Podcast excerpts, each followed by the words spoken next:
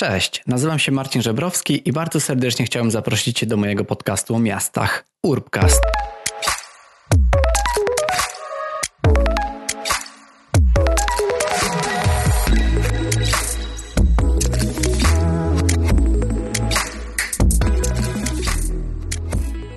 Drogie słuchaczki, drodzy słuchacze, witajcie w kolejnym odcinku Urbcastu.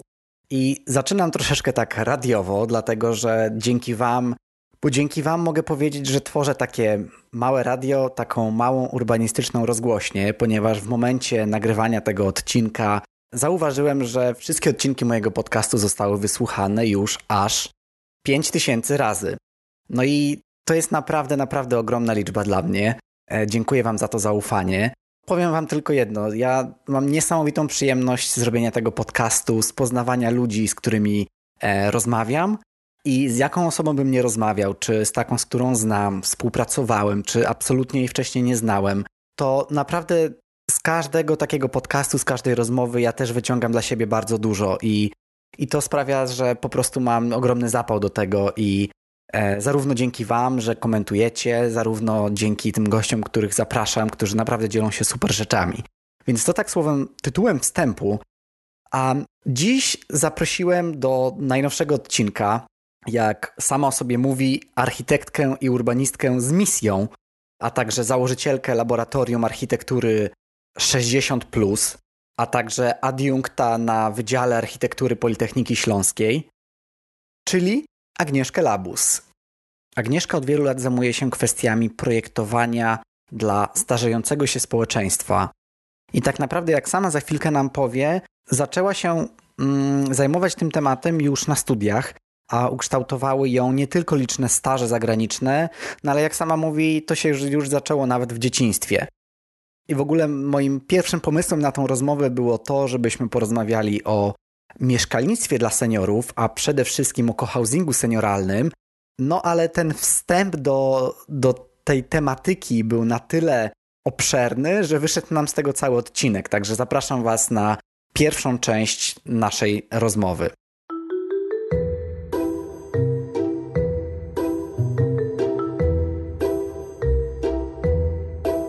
Do dzisiejszego odcinka podcastu zaprosiłem Agnieszkę Labus, która przyjęła moje zaproszenie. Dziękuję Ci, Agnieszko, za to, że przyjęłaś moje zaproszenie. To ja dziękuję za zaproszenie. Czuję się wyróżniona.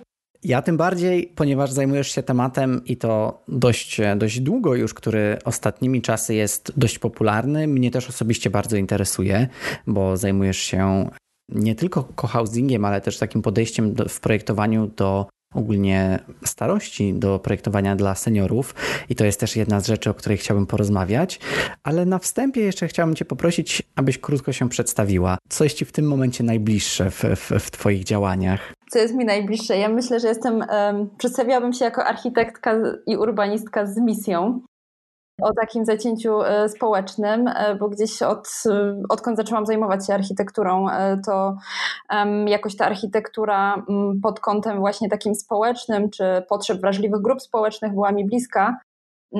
Myślę, że to wynika z wielu aspektów, z jakiegoś tła, może też nawet i kiedy byłam małą dziewczynką i, i różne jakieś tam historie życiowe się mi przy, przytrafiały. Natomiast e, rzeczywiście jakby ta wrażliwość społeczna to też jest pewnie jakby efekt e, wychowania czy z pewnego, pewnej osobowości. I e, nie wyobrażałam sobie, jakby kończąc architekturę i urbanistykę, że będę zajmować się mm, stricte tematami przestrzennymi. Zawsze ciągnęło mnie gdzieś do tych tematów właśnie takich bardziej interdyscyplinarnych na pograniczu różnych dyscyplin, bo jakby wychodzę z założenia, że tylko w takich tematach interdyscyplinarnych na styku właśnie różnych dziedzin e, może się urodzić innowacja. Mhm. I jakby z tego też e, to wynika, że ciągnie mnie właśnie do odkrywania rzeczy, które e, są swoistego rodzaju nowością, są niszowe. Mm, to jest jakby drugi taki element w mojej pracy mm, mhm. zawodowej. No poza tym przedstawiłabym się też jako osoba z pasją. To znaczy, e, myślę, że, że jestem właśnie szczęściarą, że jakby wykonuję pracę, e, która sprawia mi dużo przyjemności, dużo radości, dużo satysfakcji. Więc ogólnie rzecz biorąc, chyba Steve Jobs tak powiedział, że wybierz taką pracę, a nie, przepracuj, a nie przepracujesz w swoim życiu ani godziny czy ani tak. minuty. No i coś w tym właśnie jest w moim, w moim przypadku. Także architektka, urbanistka z misją e, taką no, społeczną, z misją przede wszystkim w kontekście e, starzy, starzenia się społeczeństwa. Specjalnie używam tego hasła, a nie stricte osób starszych. Mam nadzieję, że to mhm. uda nam się wyjaśnić w dalszym e, gdzieś tam etapie, na dalszym etapie naszej rozmowy. Natomiast jestem też nauczycielem dydaktycznym, jestem adiunktem na Wydziale Architektury Politechniki Śląskiej. Mhm. Więc jakby tutaj ta praca przekazywania też e, wiedzy i pracy ze studentami to też jest bardzo ważny element e, mojej pracy zawodowej e, w życiu. I jestem również inicjatorką i liderką Fundacji Laboratorium Architektury 60, Lab 60, która to, którą nazywam moim pierwszym, a zarazem drugim dzieckiem, bo moje, mo, mo, moja córeczka jest oczywiście na pierwszym miejscu, natomiast, e, natomiast no, fundacja też jest mi bardzo, bardzo bliska e, sercu. Agnieszko, robisz tyle, że ciężko jest ci się krótko przedstawić, bo jeżeli zaczynasz opowiadać o tym, czym się zajmujesz, no to tak naprawdę wychodzi e, z tego bardzo dużo rzeczy. Ja się śmieję, że tak to po prostu jest, że jak ja rozmawiam z różnymi gośćmi w, w moim e, podcaście, to często wychodzi na to, że oni robią bardzo dużo rzeczy i nie inaczej jest w tym przypadku. Bardzo mnie to cieszy. Natomiast przejdźmy jeszcze, zanim przejdziemy właśnie do tych kwestii starzenia się społeczeństwa e, i tego, co robisz e, w, w ramach też też swojej właśnie pracy zawodowej i edukowania innych, to chciałbym zostać przy tej edukacji i zapytać się ciebie, skąd pojawiło ci się właśnie to podejście do starzenia się, bo na twojej bardzo swoją drogą dobrze zrobionej i przejrzystej stronie internetowej dotarłem do twojej pracy magisterskiej, e, która e, nazywała się Zespół, Zespół Integracyjno-Pokoleniowy u Dziadków. I bardzo mnie to zainteresowało, że właśnie architektka, studentka architektury w, w tamtym czasie wybrała sobie tak społecznie skomplikowany temat na swoją pracę magisterską. Czy mogłabyś zdradzić troszeczkę więcej na ten temat? Tak, e, bardzo chętnie, bo e, od tego projektu można powiedzieć, wszystko się zaczęło, jeżeli mhm. chodzi o zainteresowanie takie stricte już w, w, dalszej mojej, można powiedzieć, e, tutaj ścieżce zawodowej, właśnie tym tematem starzenia się społeczeństwa. Mm, historia geneza, dlaczego ja się zajęłam akurat zaprojektowaniem takiego zespołu integracyjno-pokoleniowego u dziadków, jest troszeczkę śmieszna i taka można, można tutaj doszukiwać się swoistego rodzaju przypadku, aczkolwiek wydaje mi się, że, że nie do końca jak tak głębiej zaczęłam się nad tym zastanawiać. Mm, otóż w ramach jednego z przedmiotów na Wydziale Architektury Politechniki Śląskiej prowadzący pozwolili nam zaprojektować cokolwiek chcemy, jakąkolwiek funkcję, y, po prostu cokolwiek chcemy. I myślę, że to jest najgorsze zadanie, jakie student może otrzymać, y, ponieważ nie ma żadnych ram, mhm. nie ma żadnego kontekstu, nie ma żadnych ram. I z jednej strony się wydaje, a mogę zrobić cokolwiek tylko sobie zamarzę, z drugiej strony pojawia się problem, jaką funkcję wybrać i rzeczywiście czym tutaj się zająć w projekcie. I pamiętam, że zaczęłam się nad tym zastanawiać, jaki temat chciałabym poruszyć I zrobiłam sobie taką listę i na tej liście y, były funkcje mm, takie jak hospicjum, jak y, krematorium, takie bardzo, bardzo powiedziałabym y, związane z, było też więzienie i był, był właśnie dom starców czy dom seniora, tak? Dzisiaj jakby tego pojęcia domu starców nie używamy.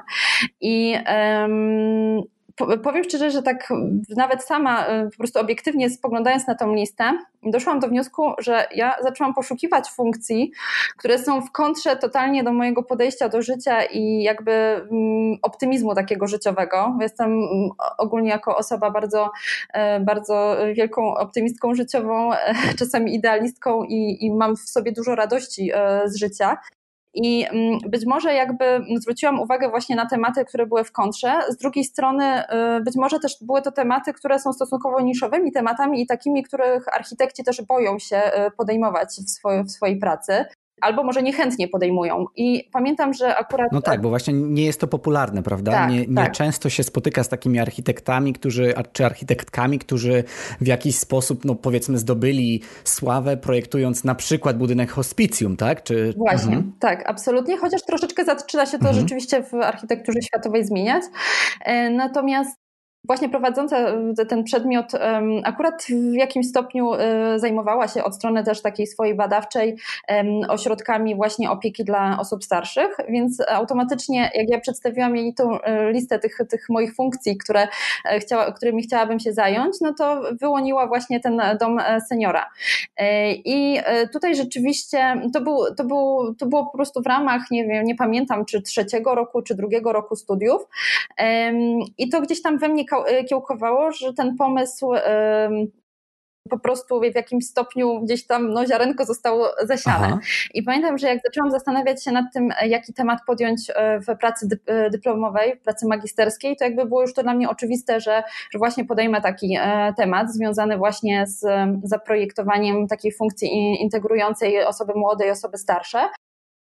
I, I pamiętam, że, że wybrałam też mo, lokalnie mo, moje rodzinne miasto e, Bytom, e, fantastyczną działkę z sąsiadującą z domem dziecka e, i i to był dla mnie po prostu też taki bardzo, bardzo fajny punkt wyjścia do, do zaprojektowania tego zespołu. Natomiast rzeczywiście swojej pracy magisterskiej e, zajęłam się tematem właśnie integrującym dwie grupy, e, tutaj osoby młode, z, a właściwie dzieci z domu dziecka, ponieważ działka, którą wybrałam, e, sąsiad, sąsiadowała z domem dziecka. I próbowałam stworzyć, można powiedzieć, taką trochę samowystarczalną jednostkę, w której oprócz tego, że osoby starsze w takich autonomicznych domkach będą sobie mieszkać, to w parterze tego budynku zlokalizowane były bardzo bardzo e, różne funkcje, które miały właśnie wspierać ich e, codzienne życie, a z drugiej strony miały być takim też e, lokalnym centrum, lokalną, można powiedzieć, świetlicą, gdzie, z której mogliby korzystać zarówno mieszkańcy okolicy, jak i właśnie dzieci z domu dziecka, więc jakby tutaj szukałam też pewnej obopólnej korzyści wynikającej właśnie dla tych dwóch grup społecznych, ale ciekawym też aspektem tego terenu było to, że mm, ten teren znajdował się po dawnym takim założeniu ewangelicko-augsburskim, gdzie e, powstał pierwszy w tym czasie dom opieki na tym e, terenie, więc jakby sama, same genius loci i jakby historia tego miejsca też, też bardzo, bardzo fajnie jakby odpowiadała e, tutaj temu tematowi. I rzeczywiście od tego projektu wiele się zaczęło, bo y, y, zostałam jakby jak w ramach tego projektu, czy ten mój projekt został zauważony podczas e, nagrody Baczko Zakrzewski. To była taka nagroda architektoniczna, e, na którą można było wysyłać prace właśnie takie magisterskie, projektowe i ten mój dyplom dostał wtedy wyróżnienie, czego konsekwencją zresztą był później taki miesięczny staż finansowany przez ambasadę Francji właśnie w Paryżu w jednej z pracowni architektoniczno-urbanistycznych, więc jakby miało to swoje, swoje gdzieś tam konsekwencje dalsze i dzięki temu mogłam też doświadczenia e, w ramach właśnie tutaj tego stażu zdobyć. Okej, okay, ale czyli możemy powiedzieć, że to no poniekąd w pewien sposób zaczęło się od przypadku, tak?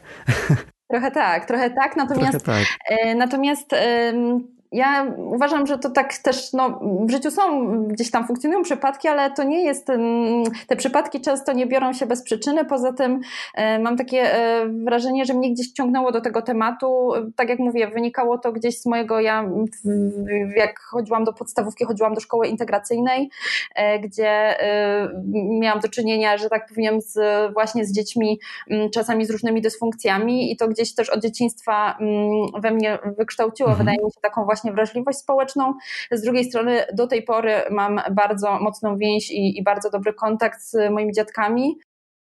I uważam, że to jest największa po prostu wartość, którą, którą jako ludzie, też nawet dorośli później możemy, możemy mieć w życiu, bo, bo dziadkowie to zupełnie inna, inne, inne osoby, inne podejście niejednokrotnie niż rodzice i, i tak. rzeczywiście tak. to, to akurat tutaj e, wydaje mi się, że wiele aspektów na to się nałożyło, że, że tak bardzo mnie do tego tematu ciągnęło. No ale myślę, że ten, mhm. tym, tym istotnym również czynnikiem jest właśnie też ten pragmatyzm i, i ta praktyczność tego E, tematu, e, to, że właśnie był to na te czasy wtedy temat niszowy, I to zdecydowanie, e, tak jak mówię, ciągnie mnie do, do rzeczy nowych, gdzie muszę Aha. czasami e, zdobyć się na wyżyny swoich jakichś intelektualnych możliwości, żeby, e, żeby pewne rzeczy pokonać. I tak zresztą było też z moim doktoratem. Natomiast też z drugiej strony lubię, ten pragmatyzm wynika z tego, że jakby starzenie się społeczeństwa jest jednym z ważniejszych wyzwań, przed jakimi ogólnie stoimy, w, chociażby mówiąc nawet o miastach europejskich, ale może powiedzmy nie jest to tendencja ogólnoświatowa, bo, bo Chiny, e, znaczy Chiny akurat się starzeją, ale e, wiele powiedzmy e, państw azjatyckich jest bardzo przeludnionych mhm. i gdzieś powiedzmy na przykład Afrykę też to w mniejszym stopniu mm, dotyczy. Natomiast, natomiast generalnie no jest to bardzo ważne wyzwanie, na które myślę, że architektka urbanistka czy architekci urbaniści powinni mhm. odpowiadać i radzić sobie z tym wyzwaniem. Rozumiem, czy w takim razie Twoja fundacja Laboratorium Architektury 60 to jest też jakby pochodna właśnie twojego, e, najpierw twojej pracy magisterskiej, potem też stażu i doktoratu. E, to jest tak naprawdę e, zdecydowanie pochodna i to jest pewna konsekwencja mhm. moich działań od samego początku, pewnej takiej systematyki i tak jak mówię, konsekwencji działań. Natomiast tych staży po drodze się trochę pojawiło Aha. i to, że przyszedł mi do głowy taki pomysł założenia fundacji, to wcale od początku jakby nie było takie oczywiste. To znaczy ja cały czas poszukiwałam pewnego swojego miejsca, można powiedzieć w architekturze, ale trochę w innym wymiarze. Mhm. Akurat mój tata prowadzi pracownię architektoniczną, więc Aha. jakby wiem, z czym e, wiąże się e, taka standardowa, normalna praca e, architekta mm. i gdzieś wyrastałam też w takim środowisku. Natomiast zawsze tej architektury poszukiwałam troszeczkę, troszeczkę inaczej. I mm, powiem szczerze, że wymagało, mm, wymagało to ode mnie też po prostu doświadczenia, zdobycia wiedzy, kilka, kilku wyjazdów z takich staży zagranicznych, które na pewno doda, dodały mi odwagi w tym, że że warto po prostu y, zmieniać y, świat, powiem to dosłownie. Y, I myślę, że takim właśnie stażem kluczowym, który zrobił mi trochę pranie mózgu w tym kontekście, ale pozytywne, był staż na Uniwersytecie Berkeley w Kalifornii, gdzie miałam okazję wziąć udział w takim programie Top 500 Innovators w ramach finansowanym przez Ministerstwo Nauki i Szkolnictwa Wyższego w tamtym czasie kiedy, mhm. kiedy byłam na stażu i to był program polegający na tym, że 500 naukowców e, z całej Polski zostano, zostało wysłanych na, wysłanych na e, najlepsze e, na świecie uniwersytety. I był to y, taki program, można powiedzieć, szkoleniowy, mający na celu y, pokazać, w jaki sposób komercjalizować y, badania naukowe i jak, jak je wdrażać w praktykę. I rzeczywiście okay. ten staż dał, dał mi bardzo dużo pod kątem takim życiowym, ale też zawodowym. Przede wszystkim zaczęłam zwracać uwagę na to, że e, będąc, bo tak się wydawało mi, że tak, tak gdzieś ta moja ścieżka rzeczywiście mm, się toczy, będąc E, czy pracując na e, miano naukowca e, czy badacza, tych badań nie robi się po to, żeby, żeby je do szuflady wkładać, no tylko tak. robi się je po to, żeby służyły społeczeństwu, żeby je wdrażać w praktykę. I my możemy powiedzieć, że w architekturze, no przecież robiąc projekty architektoniczno-urbanistyczne, to, to, ma, to są te wdrożenia, ale to jest inny rodzaj wdrożeń. Tutaj chodzi o um, pchanie wiedzy do przodu, rozwijanie nauki, um, tworzenie pewnych innowacyjnych rozwiązań, a może wręcz nawet czasami zmiany paradygmatu paradygmatu tego, tych standardowych modeli, mhm. o których myślimy, że są e, dobre, a wobec nowych wyzwań okazują się być może niewłaściwe albo wymagające jakiejś zmiany. Mhm. Więc jakby ten, ten, ten staż w Stanach Zjednoczonych rzeczywiście właśnie już wtedy jechałam z zamysłem, e, bo w ramach rozmowy kwalifikacyjnej już musiałam mieć wyklarowany pewien pomysł, który chciałabym zrealizować. I wtedy jeszcze dokładnie nie wiedziałam, e, jak to wszystko e, będę że tak powiem, będzie poukładane. Natomiast e, ten staż po, też pokazał mi to, że mm, czasy bycia indywidualistką, bo tak myślę, że też przez większość osób, czy na moim wydziale, no, robiłam temat niszowy, mhm. więc spotykałam się z różnym odzewem okay. i z różnym odbiorem tego tematu i wcale nie było czasami kolorowo mhm. i łatwo, więc swoje musiałam też udowodnić i, i sporo się jakby też w tym wszystkim e, nauczyć. E, natomiast, e, natomiast to mi pokazało, że że czasy bycia indywidualistką się skończyły, że jeżeli ja chcę podejmować taki ważny temat o takim ważnym wyzwaniu, to po prostu razem można więcej zdziałać mhm. i tylko i wyłącznie praca zespołowa może przynieść jakieś realne efekty, jeżeli chodzi o tą zmianę świata, bo, bo absolutnie poza tym sobie też tak pomyślałam, e, jak chcę, żeby moja przyszłość e, wyglądała, kiedy będę już na przykład w wieku dojrzalszym, e, to doszłam do wniosku, że nie chcę być ekspertką, która całe życie poświęciła na zdobywanie wiedzy w tym mhm. temacie, która jest zapraszana na różne konferencje i wykłady, tylko, tylko raczej e, chciałabym stworzyć pewną markę, e, która będzie też funkcjonowała beze mnie. I to jakby było też Jasne. takie nadrzędne przesłanie, że, że, że to jest coś, co, co gdzieś tam można, można rozwijać, można, że tak Aha. powiem, pozostawić też dla pokoleń.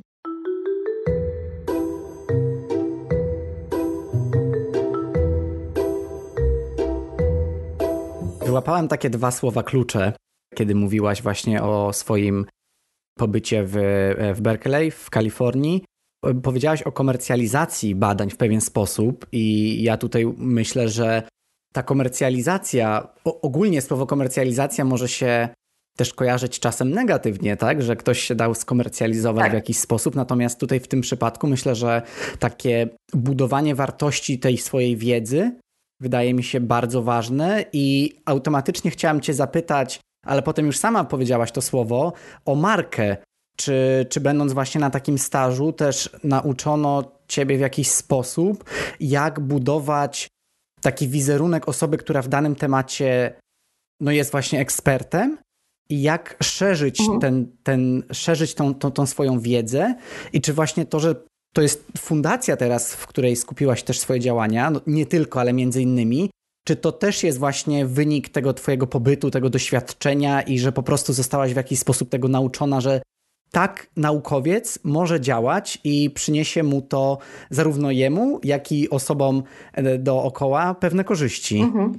E, tak, na pewno taką, e, taką wiedzę gdzieś e, w ramach tego stażu dostałam, ale absolutnie to, że tą wiedzę tam dostałam, to też nie znaczy, że, że jakby łatwo było ją wdrożyć mhm. czy zastosować w realiach też polskich, nie amerykańskich, bo to też trzeba sobie powiedzieć wprost, że świat w Ameryce też wtedy, kiedy ja byłam na stażu, to po prostu startupy były na pierwszym w ogóle miejscu no tak. i były czymś, czym cała Ameryka żyła. Natomiast u nas każdy musiał mieć startup. Tak, u nas to dopiero wtedy, wtedy jakkolwiek kiełkowało. Na, y, oczywiście ta moda też do nas przyszła i, i jakby tak, to jest też, y, nie zawsze wszystko jest startupem, -hmm. ale warto, żeby się tak nazywało. Y, natomiast ja rzeczywiście zaraz po, po tym stażu Top 500 próbowałam tą, mm, tą swoją jakby właśnie wiedzę, którą uzyskałam w ramach tego stażu, w, jakiś, w jakimś stopniu przekuć tutaj na ten grunt polski i też jakby posłużyć się, czy poszukać programów, które, e, które ten grunt właśnie polski te realia polski bardziej by mi mm, pokazały, czy naświetliły i wtedy trafiłam do pierwszej w Polsce Akademii Startupowej dla Kobiet e, z Fundacji Edukacyjnej Perspektywy, gdzie w ramach właśnie tej, tego programu otrzymałam wsparcie mentorki, to była wtedy Izabela Paluch, e, prezes spółki spółki celowej Politechniki Krakowskiej. I to była osoba jakby z doświadczeniem, która właśnie wiele takich startupów rozwijała, więc jakby te realia i ten grunt polski bardzo dobrze mi naświetliła. Miałam też tam wsparcie prawne, dlatego wtedy też uważam to za bardzo ważny mm, element w tworzeniu Fundacji Lab 60+, bo pamiętam, że mm, jakby dzięki temu też udało mi się dosyć, dosyć podjąć taką pewną decyzję, znaczy pewną w tym sensie, że ja byłam tego pewna, że robię dobry ruch, tworząc fundację, a nie tworząc spółkę czy tworząc firmę, która będzie się takim podejściem do projektowania zajmować. Ponieważ uważam, że jakby ten temat ma bardzo właśnie, y, tak jest doniosły społecznie i y, to jest, to jest wręcz dla mnie oczywiste, że, że, że to jakby musi mieć wymiar organizacji pozarządowej i, i czegoś, co będzie działało nie tylko pod kątem biznesowym, ale też statutowym i takim, który po prostu y, pewne rzeczy realizuje, mhm. wdraża, y, zmienia. Więc ta, ta działalność jakby mm, fundacji też daje y, dużo, dużo szersze spektrum możliwości działań, zaangażowania się też w projekty z różnymi tutaj interesariuszami, Aha. tak można rzec, i, i, z władzami miasta, i z prywatnymi inwestorami, i, i powiedzmy z uczelniami, z innymi organizacjami poza, pozarządowymi więc to spektrum jest stosunkowo szerokie. Mhm, rozumiem. Bardzo jestem usatysfakcjonowany tą odpowiedzią. I dziękuję Ci, że rozwinęłaś ten wątek właśnie komercjalizacji badań i marki i, i tego, jak do tego doszłaś, e, że utworzyłaś swoją fundację.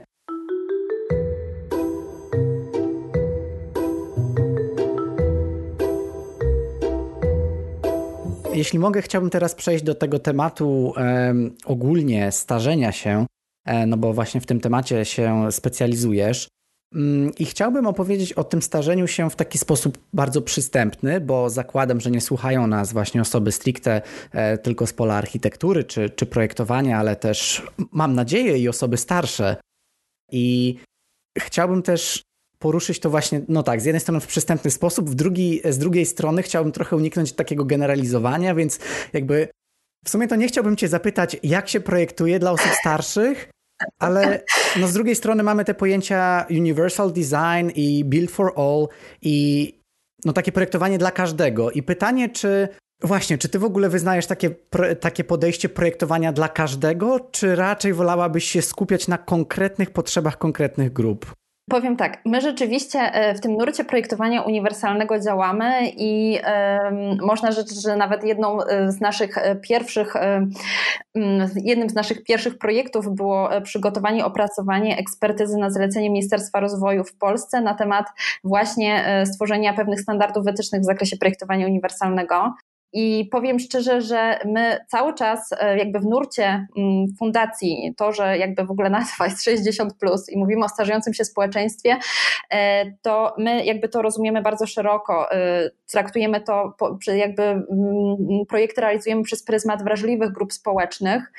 Może wyjaśnię to też w taki sposób, że ja wyznaję zasadę, że jeżeli coś jest dla każdego, czy coś jest dla wszystkich, czy jest uniwersalne, to jest dla nikogo tak mhm, naprawdę. No tak. Więc żeby móc zwrócić uwagę na pewne aspekty w projektowaniu przestrzeni, trzeba projektować przez pryzmat konkretnej e, e, grupy mm, społecznej, wiekowej, e, pod względem płci. Ja, ja również jakby taki element w swoich badaniach rozwijałam. Mhm. Więc jeżeli jakby tutaj ten pryzmat narzucimy na konkretną przestrzeń, konkretne rozwiązanie, to jesteśmy w stanie właśnie wtedy ocenić, czy ta przestrzeń e, jakby jest dobrze zaprojektowana, czy jest źle zaprojektowana. Po to zresztą też są audyty, które również w ramach fundacji realizujemy mhm. i audyty samych projektów e, e, architektoniczno-urbanistycznych, ale też projekt, audyty przestrzeni mhm. funkcjonujących, czy to w budynku, czy na zewnątrz. I, czyli tak, tak, tak, taka recenzja, tak, sprawdzenie tego, y, czy to mhm. rzeczywiście przez pryzmat y, na przykład osób z niepełnosprawnościami funkcjonuje, czy osób starszych, ale musimy też mm, jakby właśnie w tym wszystkim e, widzieć widzieć pewną wnikliwość. Dla mnie projektowanie uniwersalne to jest właśnie takie wnikliwe projektowanie, to jest e, projektowanie przez pryzmat wrażliwych grup społecznych. Ja to praktycznie przy każdej rozmowie e, w tym temacie e, mówię, ale myślę, że to bardzo dobrze obrazuje to, co chciałabym przekazać. Często też to moim studentom powtarzam, że mm, taki, taki, takie porównanie, że jeżeli wspinamy się na jakiś szczyt, Mhm. E, to dostosowujemy prędkość do y, najsłabszego. No tak. Więc przy projektowaniu, gdybyśmy rzeczywiście też dostosowywali e, pewne standardy do e, właśnie wrażliwych grup społecznych, to byłoby to absolutnie w tym momencie przyjazne nam wszystkim i bardziej dostosowane, bo nigdy nie wiemy, czy będąc zdrowym, aktywnym i młodym, nie, nie złamiemy nogi, albo przyjdzie nam, nie wiem, z dworca przemieścić się z ciężką walizką i nagle te udogodnienia okażą się zbawienne również i dla nas. Dokładnie i wcale nie musimy na całe życie jakby y, pewnych y, właśnie tutaj dysfunkcji y, mieć, żeby mm, żeby to po prostu nie było pomocne, czy chociażby zostaniemy rodzicami, pchamy wózek dziecięcy i już automatycznie sobie uświadamiamy też, jak bardzo wiele niedogodnień na przykład w przestrzeniach publicznych istnieje. Więc... E, dodam, dodam tylko tutaj taki przykład z autopsji, że rzeczywiście nie zwracałem e, na to zbyt, zbyt dużej uwagi do momentu, gdy sam nie skręciłem kostki i nie miałem e, takiej ortezy przez, przez półtora miesiąca. I rzeczywiście wtedy no, poruszanie się na przestrzeni mm, Warszawa Centrum, metro, nie metro, zepsuta winda, no okazało się, że jest to niesamowite wyzwanie i wtedy taka pierwsza lampka mi się zapaliła jednak, że te przestrzenie No w polskich miastach też, ale pewnie nie tylko, nie są aż tak przyjazne, no i coś trzeba z nimi robić. No do, do zrobienia jest naprawdę bardzo dużo. Natomiast e, uważam też, że warto doceniać, e, warto doceniać nawet e, te punktowe działania, które się dzieją, czy, czy, czy jakiekolwiek zmiany, czy nawet warto doceniać też sam sposób zmiany świadomości, jeżeli chodzi o ten temat, bo projektowanie uniwersalne niektórzy jakby bojkotują ten trend, mówiąc, że w tym nie ma nic nadzwyczajnego, bo zawsze projektujemy dla wszystkich użytkowników, mhm. ale y, ta wiedza w zakresie projektowania uniwersalnego jest y, niezwykle specjalistyczna i y, to, to nie jest tak do końca, to nie są standardy, które, mm, które każdy architekt zna i, i, i które, którymi się posługuje. Oczywiście w wielu krajach Europy Zachodniej to już jest obowiązu- to są już obowiązujące standardy, które rzeczywiście e, są powszechnie znane i po prostu nie, nie, nie ma możliwości projektować inaczej. U nas również zaczyna się ten trend pojawiać, e, ponieważ na przykład u nas na Wydziale Politechniki, mm, na Wydziale Architektury Politechniki Śląskiej właśnie, właśnie od tego roku e, studenci pierwszego semestru e, na, pier na pierwszym roku mają wprowadzony właśnie przedmiot projektowanie uniwersalne. Mhm. Więc jakby już od pierwszego roku gdzieś właśnie ten przedmiot zaczyna. Funkcjonować. Wszystko też jest oczywiście to związane z różnymi projektami, programami, e, które pojawiły się w związku z programem rządowym Dostępność Plus i, i, i też możliwością ubiegania się o środki w ramach różnych projektów, na przykład uczelnia dostępna. Więc jakby to zaczyna być topowy temat, e, który no tak. tak naprawdę nie tylko architektów, urbanistów tylko i wyłącznie dotyczy, ale zaczyna to rzeczywiście w wielu dziedzinach być przemycane.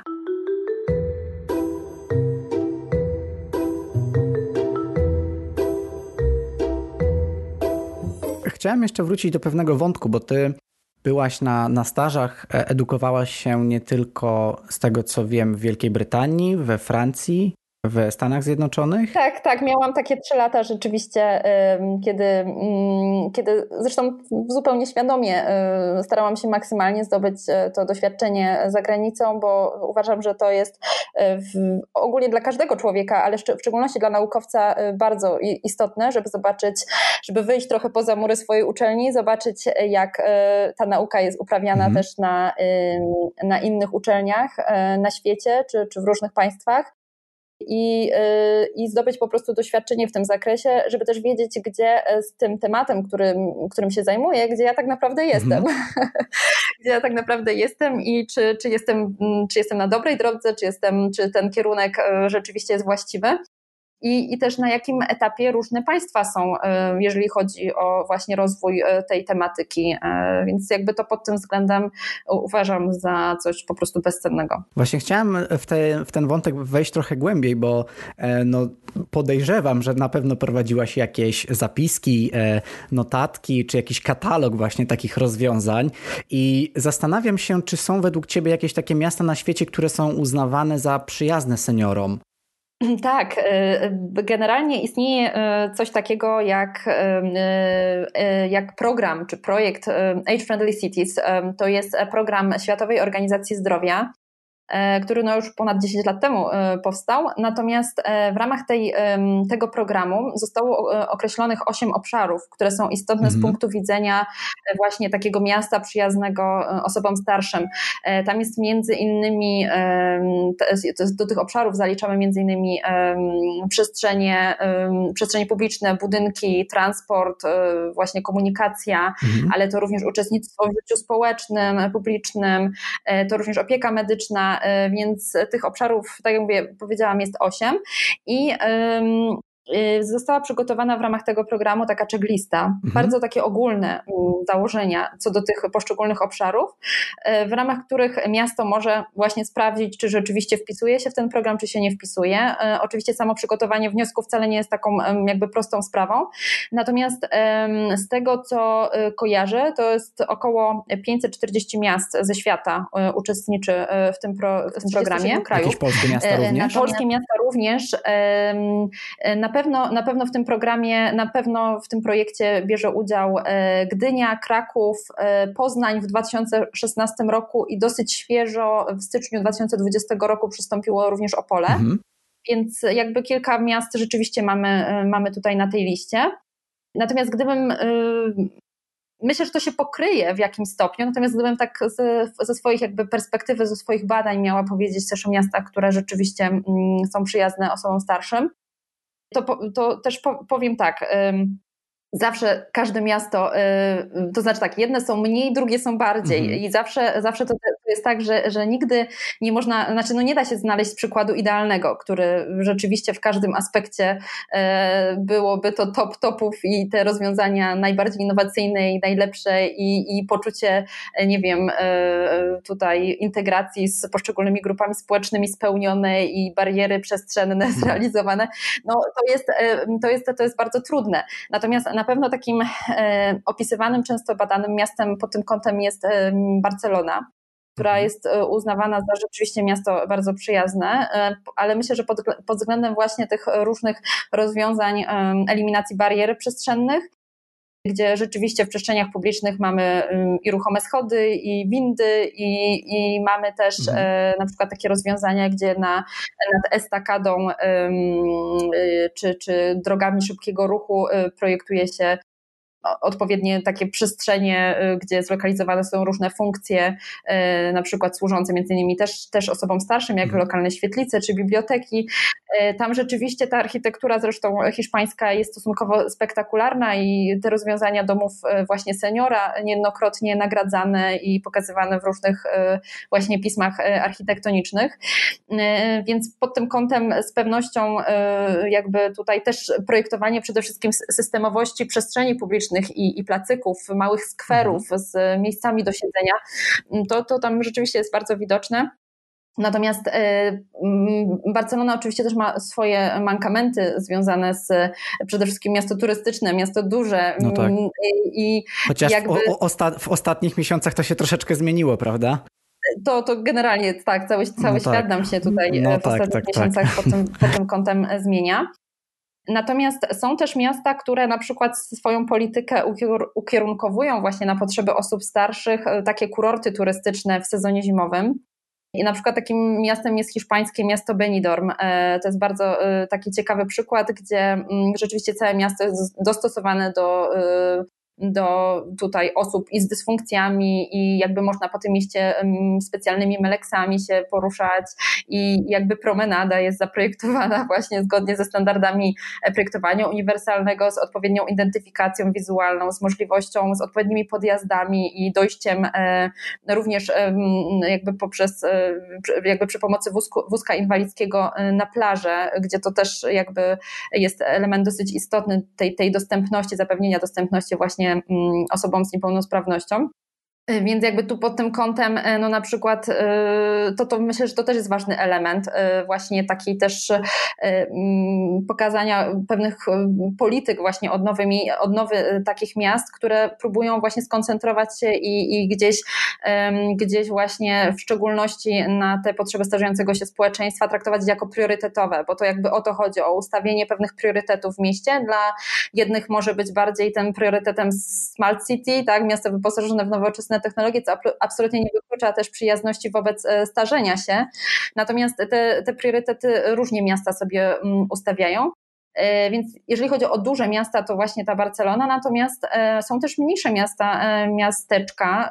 Ja miałam okazję właśnie w ramach swoich badań w doktoracie takie miasto wziąć pod warsztat, 30-tysięczne miasto Zangerhausen we wschodnich Niemczech, które nie dość, że jakby mocno starzejące się, to jeszcze kurczące się, czyli sporo ludzi, okay. tam odpływ tej, tych szczególnie młodych ludzi w inne rejony albo w ogóle do innych państw. I tutaj mhm. rzeczywiście mhm. też e, jakby pokaza e, pokazanie, jak to miasto, malutkie miasteczko radzi sobie właśnie z, takim, z taką polityką, jak, jak właśnie ukierunkowuje, jak ulepsza to miasto pod kątem właśnie potrzeb osób starszych, a jednocześnie co robi, żeby przyciągnąć młodych, żeby jednak właśnie była integracja, gdzie stawiają na różnego, e, różne sposoby czy, czy formy zamieszkania łączące właśnie y, i osoby młode, i osoby starsze, y, czy, y, czy kwestie właśnie tworzenia przestrzeni publicznych, takich dostępnych, bezpiecznych, dających możliwość funkcjonowania o różnych porach roku. Więc no, tych elementów jest naprawdę bardzo, bardzo wiele. Więc jeżeli chodzi o przyjazne miasta wobec starzejącego się społeczeństwa, to możemy mówić i o wielkich metropoliach, takich jak Barcelona, i o mniejszych miasteczkach, tak jak Zangerhausen, może mało komu znane.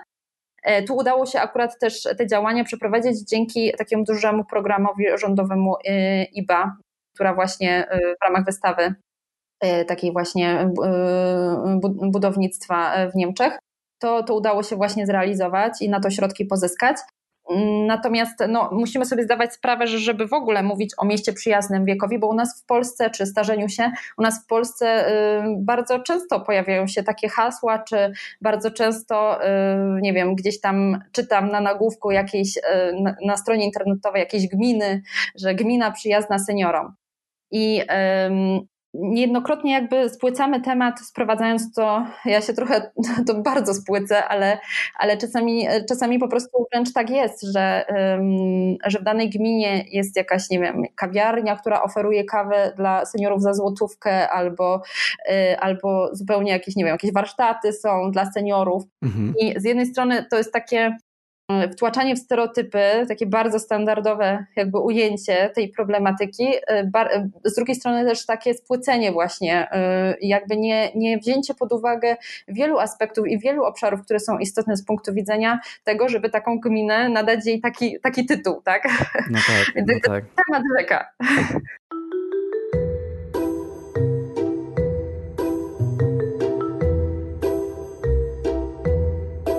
To, że, to, że jest jakaś e, dana usługa w restauracji, czy ta przysłowiowa kawa za złotówkę, to nie znaczy, że miasto jest przyjazne seniorom, prawda? Bo, tak, tak. Bo, bo, bo na wielu innych płaszczyznach tworzy jednak pewne przeszkody, no przestrzenne między innymi. Natomiast e, cieszę się, że powoli zmierzamy już do tych tematów narzędzi, bo o tych narzędziach trochę też w, w takiej kreowaniu przestrzeni przyjaznej dla także osób starzejących się, czy, czy w tym wieku e, powiedzmy 60 plus, Chciałem, żeby się odniosła, bo mm, ja mam takie dwie obserwacje. Ja z kolei wyjechałem na Erasmusa jako bodajże 19-latek e, do Szwecji i do, do dość małego miasta. I pierwsze, co mnie zdziwiło, to to, że widziałem bardzo dużo osób poruszających się, e, starszych, poruszających się w asyście osób z, z takiej właśnie no nie wiem, to była taka jakby pomoc społeczna, która, gdzie, gdzie po prostu osoby pomagały tym osobom na przykład w zakupach, a te starsze osoby poruszały się na takich elektrycznych wózkach. I mnie to zdziwiło, bo ja bardzo rzadko albo praktycznie wcale nie widziałem takich wózków na, mm, na polskich ulicach. I, I właśnie pytanie, czy uważasz, że niektóre kraje przez to, że są trochę bardziej zamożne, mogą w lepszy sposób o tych e, seniorów i o osoby starsze, czy w jakiś sposób wykluczone zadbać? To znaczy, kwestia, y, w ogóle to po pierwsze bardzo Ci zazdroszczę y, Erasmusa, bo ja y, nie byłam na tyle odważna w, w czasach studiów właśnie, żeby, chyba jeszcze nie byłam gotowa okay. psychicznie. No ale potem nadrobiłaś. ale im wcześniej, im wcześniej się takie doświadczenie zdobędzie, tym, tym, tym lepiej, absolutnie. Wracając do pytania, no myślę, że, że, że rzeczywiście jakby tutaj kwestia mm, finansów jest absolutnie mm, rzeczą, która, no nie ukrywajmy, tak, wpływa na jakiś tam komfort życia, jakość życia i na różne możliwości, które jesteśmy w stanie w ramach chociażby przestrzeni e, zrealizować. E, więc jakby tu, tutaj e, nie jest to taki czynnik bez, jakby, który trzeba, który należałoby, że tak powiem, zostawić i, i nie analizować, bo absolutnie to jest wane. Natomiast wydaje mi się, że E, te e, osoby starsze, o których mówisz, e, prowadzone w tej, w tej asyście, na naszych ulicach jakby rzadziej się spotyka, ponieważ w dużej mierze musimy sobie zdać sprawę z pewnej pewnego też takiego podejścia kulturowego, z, z, tego, że do tej pory też bardzo rzadko na naszych polskich ulicach widzieliśmy osoby z niepełnosprawnościami, E, osoby, którym właśnie coś tam doskwierało, zazwyczaj e, siedziały one w domu. To nie jest, że ich nie ma tak, w naszym społeczeństwie, że my jesteśmy zdrowsi. Mm, no właśnie. Tylko to wynika z tego, że jakby społeczeństwo w jakimś stopniu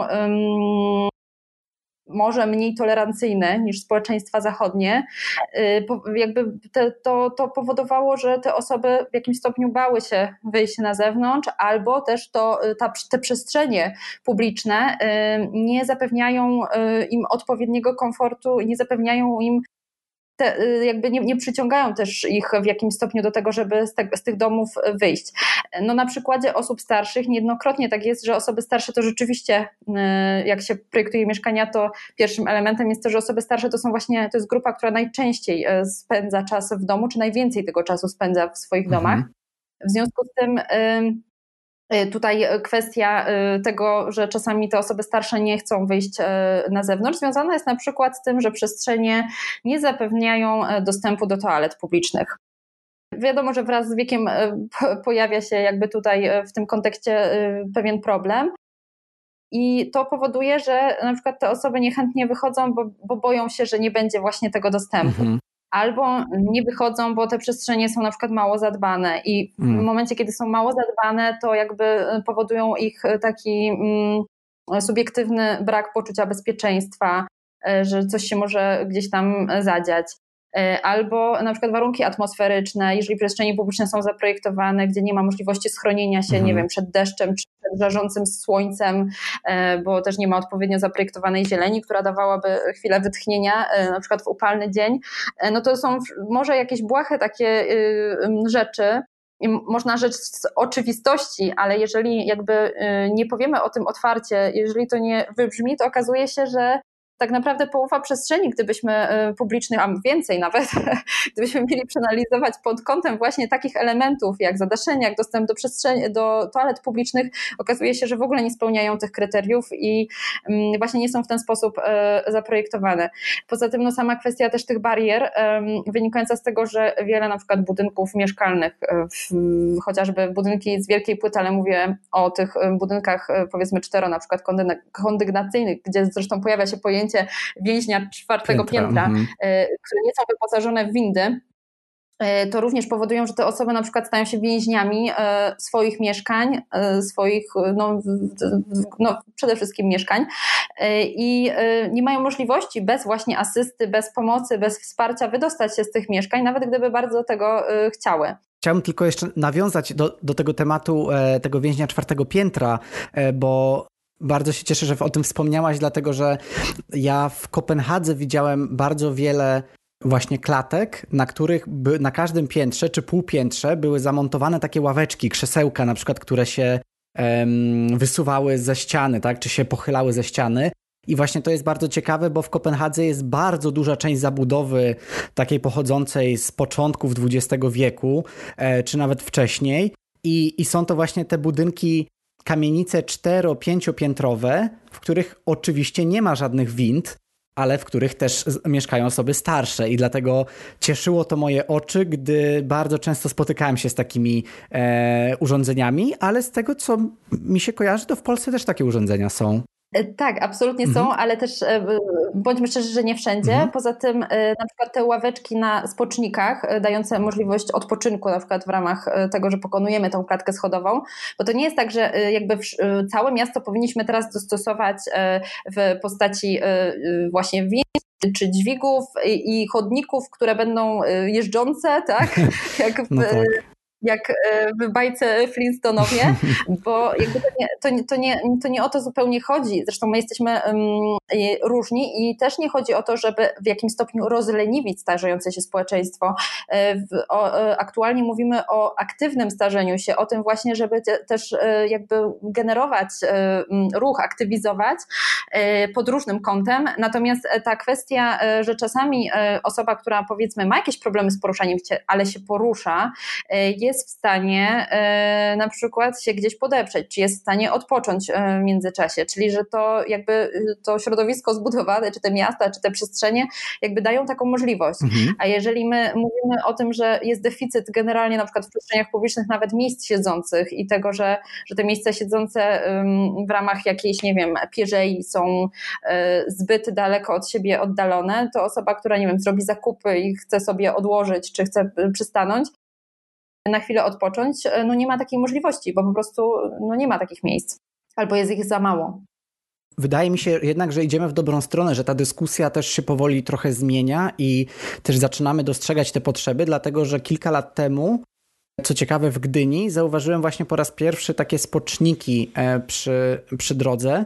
Wydaje mi się, że być może w Warszawie nie zwracam na to uwagi, ale że pierwszy raz zobaczyłem pewien mebel miejski, e, czyli w pewnym sensie ławkę, która jednak była przystosowana dla osób starszych i bardzo mnie to zaciekawiło i, tak, i pokazało w pewien sposób, że my się tak na co dzień nie, nie zastanawiamy nad tym w ogóle.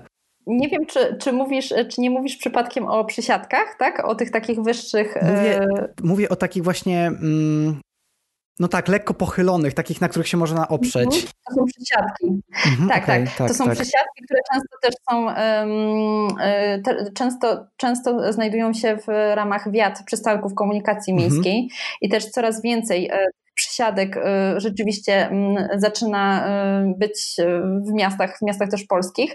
E, nawet muszę przyznać, że taką przysiadkę mamy bezpośrednio y, jako pewien prototyp przed naszym Wydziałem Architektury właśnie Politechniki okay. Śląskiej, zaprojektowaną w ramach jednego właśnie z projektów e, takich studenckich. Mhm. Więc jakby to rzeczywiście y, y, narodził się taki trend projektowania tego typu siedziska. Natomiast warto zwrócić uwagę, że wcale nie wszystkie te przysiadki tak naprawdę są przyjazne osobom starszym, bo y, niejednokrotnie na przykład zapomina się o elemencie takim podparcia czy, czy możliwości jakby odepchnięcia się od tej przysiadki. Też nie zawsze kąt nachylenia tego mebla miejskiego jest odpowiedni, więc jakby jest, czy, czy materiał, z którego jest wykonany, więc to czasami się z, wydaje, że jest to przyjazne, bo jakby automatycznie nam się kojarzy właśnie z osobą, która może mieć problemy e, ze wstaniem z siedziska na powiedzmy wysokości standardowej tego siedziska, które jeszcze na przykład nie ma podłokietników, no to już w ogóle e, pojawia się problem. Mhm. Y, więc, y, więc y, z, jednej strony, z jednej strony na pewno będzie łatwiej, co nie znaczy, że te, tego typu meble są też jakby doskonałe, bo to właśnie na tym polegają te, te niuanse projektowania uniwersalnego, gdzie wydaje okay. nam się, że to, jest, e, że to jest w porządku, a tu jednak okazuje się, że są pewne elementy, które jeszcze warto by było udoskonalić.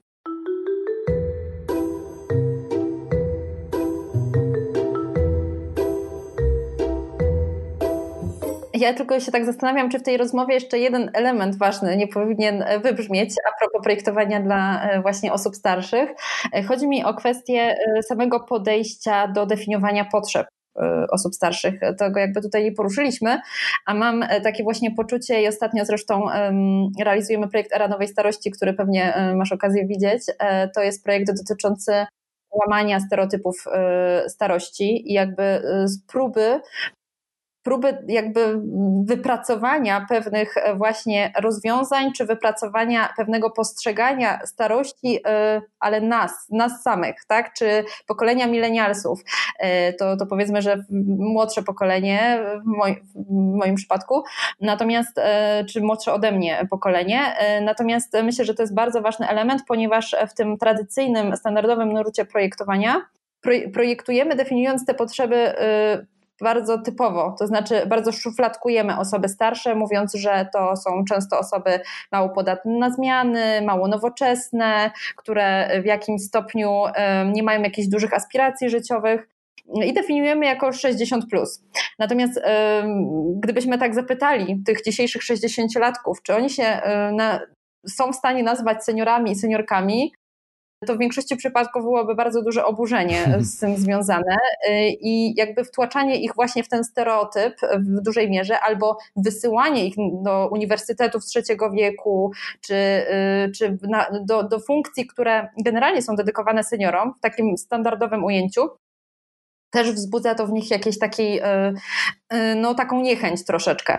Więc e, absolutnie jakby tutaj, żeby też nie wybrzmiało, że ja jestem przeciwna uniwersytetom trzeciego wieku, absolutnie uważam, że to jest bardzo istotna i ważna funkcja, ale też taka funkcja, która powinna ewoluować wraz ze zmianą potrzeb społeczeństwa, bo zupełnie inne potrzeby, też to, to, to jest ważne, że osoby starsze mają zupełnie jakby patrząc na w ogóle spektrum, to mają bardzo różne potrzeby i to nie zawsze potrzeby definiowane względem granicy wieku, że mamy 60-latków, 70-latków, 80-latków, tak, 90-latków. Wiemy, że te nasze pokolenia będą już nawet do setki dożywać, mhm.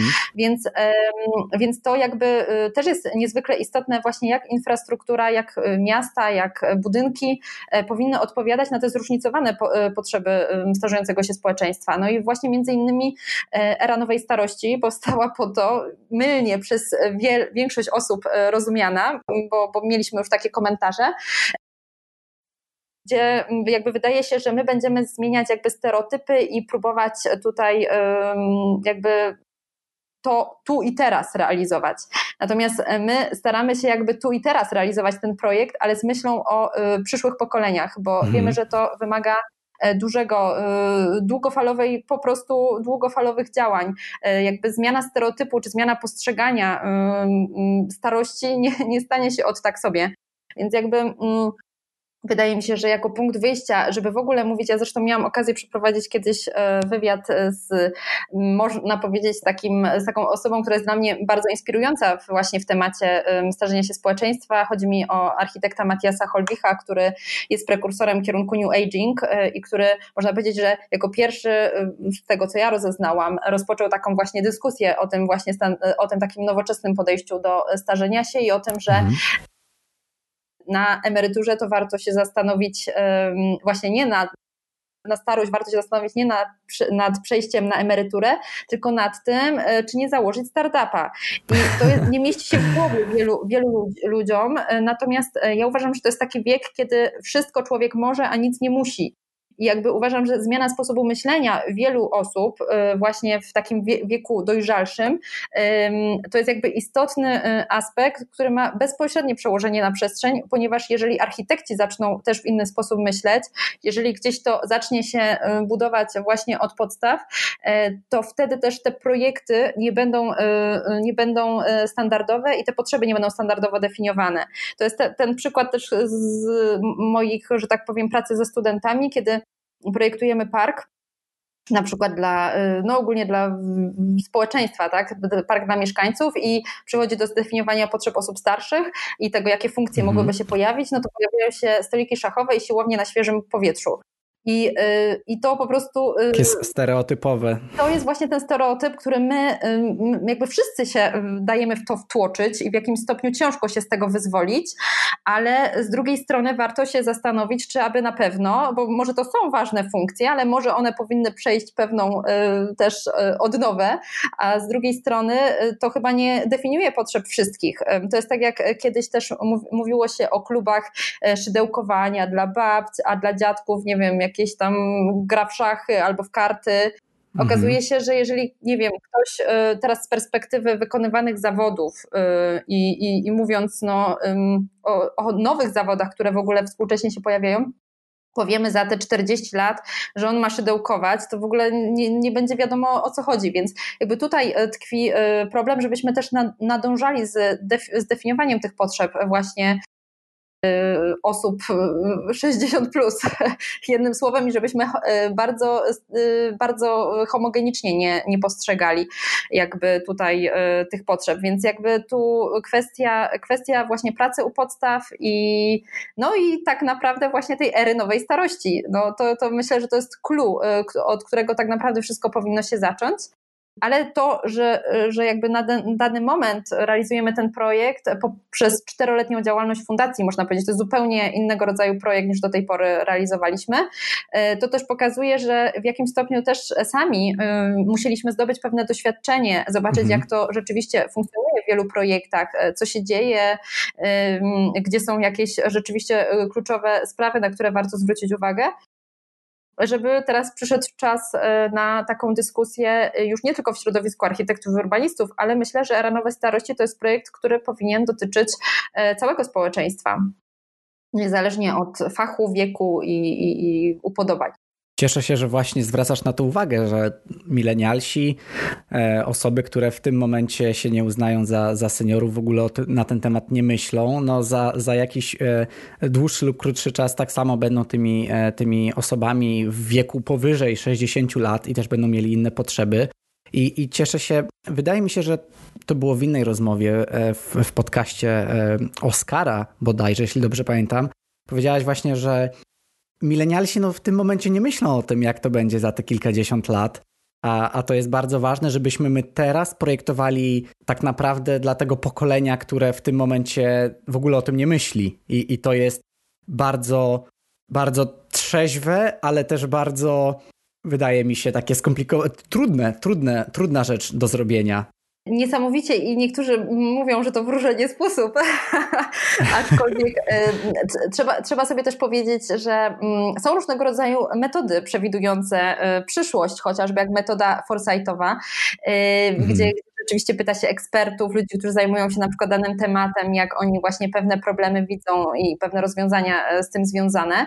Natomiast e, uważam, że e, to po prostu tak jest, że zagospodarowanie przestrzenne, czy ogólnie przestrzeń nie nadąża za, za nowymi potrzebami i zmianami. To jest chociażby tak, że nie jesteśmy w stanie, pojawia się jakieś wyzwanie i teraz co całe miasto przeprojektujemy mm, przez pryzmat tego wyzwania, to jest, to jest bardzo trudne. Natomiast jeżeli my dzisiaj widzimy trendy demograficzne, demograficzne i wiemy, że tych osób starszych będzie coraz więcej, a tych osób młodszych będzie coraz mniej, to jeżeli my dzisiaj nie podejmiemy odpowiednich kroków związanych z przygotowaniem e, tak, się do tej starości w jakimś stopniu i do tego, jak zarządzać takim miastem i jak taką politykę realizować, no to się okaże, że mm, obudzimy się mm, w dosyć e, kłopotliwej sytuacji. Stąd e, dlatego ja uważam, że w ogóle działalność fundacji, którą prowadzę, ona w dużej mierze koncentruje się właśnie na tych działaniach, działaniach przyszłościowych, mówiąc nawet o pewnych alternatywnych czy właśnie innowacyjnych formach zamieszkania, to my wiemy, że to nie powstanie tak nagle już. Może rzeczywiście uda się zrealizować, tak jak się zresztą udało wdrożyć pierwszy w Polsce mm, model e, funkcjonowania domu wielogeneracyjnego, gdzie mm, dla miasta Łodzi, natomiast e, powiedzmy, że w wielu e, miastach europejskich taki model, szczególnie na przykład w Niemczech, funkcjonuje.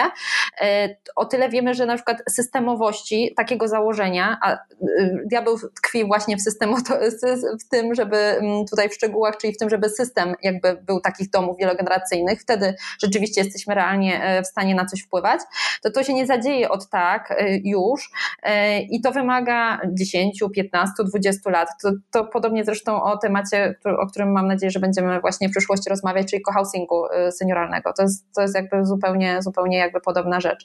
Więc y, tutaj absolutnie wydaje mi się, że właśnie mówienie o tej przyszłości, starości milenialsów, to jest, y, to jest to, czym dzisiaj powinniśmy się zajmować. Tak, e, tak jak, tak jak powiedziałaś, ja mam nadzieję, że ta nasza dzisiejsza rozmowa to jest tylko preludium do kolejnego tematu, który uda nam się poruszyć. tak. tak, tak, ale ja się, ja, ja się jakby cieszę, ja się, e, e, ja się e, też, też, też nie ukrywam, trochę tego spodziewałem, że no to jest temat na tyle głęboki, skomplikowany, ciekawy i ma tysiące wątków, że, że warto po prostu je poruszyć, dlatego tak jak mówię, to jest wstęp do naszej rozmowy na temat tego, jak też podchodzić do mieszkalnictwa, dla, dla osób e, starzejących się, jak podchodzić też do mieszkania razem, bo, bo też bardzo, bardzo chciałbym z Tobą porozmawiać na temat cohousingu senioralnego, ale to będzie w takim razie w, w kolejnym odcinku, a za tą rozmowę dzisiejszą i za Twój czas, pomimo tych trudności technicznych, które mieliśmy na początku, chciałem Ci bardzo serdecznie podziękować, bo było mi bardzo miło. E, to ja Ci bardzo serdecznie dziękuję i to ja przepraszam w imieniu tych usterek technicznych, bo to po mojej stronie leżało. więc, e, więc bardzo, bardzo e, dziękuję. To, to, była, to, to była dla mnie też czysta przyjemność, bo powiem szczerze, że jakby takie rozmowy i, i, właśnie takie pytania też, które zadawałeś, one dają mi też taką e, możliwość przemyślenia tego, co do tej pory gdzieś tam robię i pewnej weryfikacji też tego, co robię, e, więc to dla mnie nie było, to, to był dla mnie bardzo cenny czas, także dziękuję serdecznie.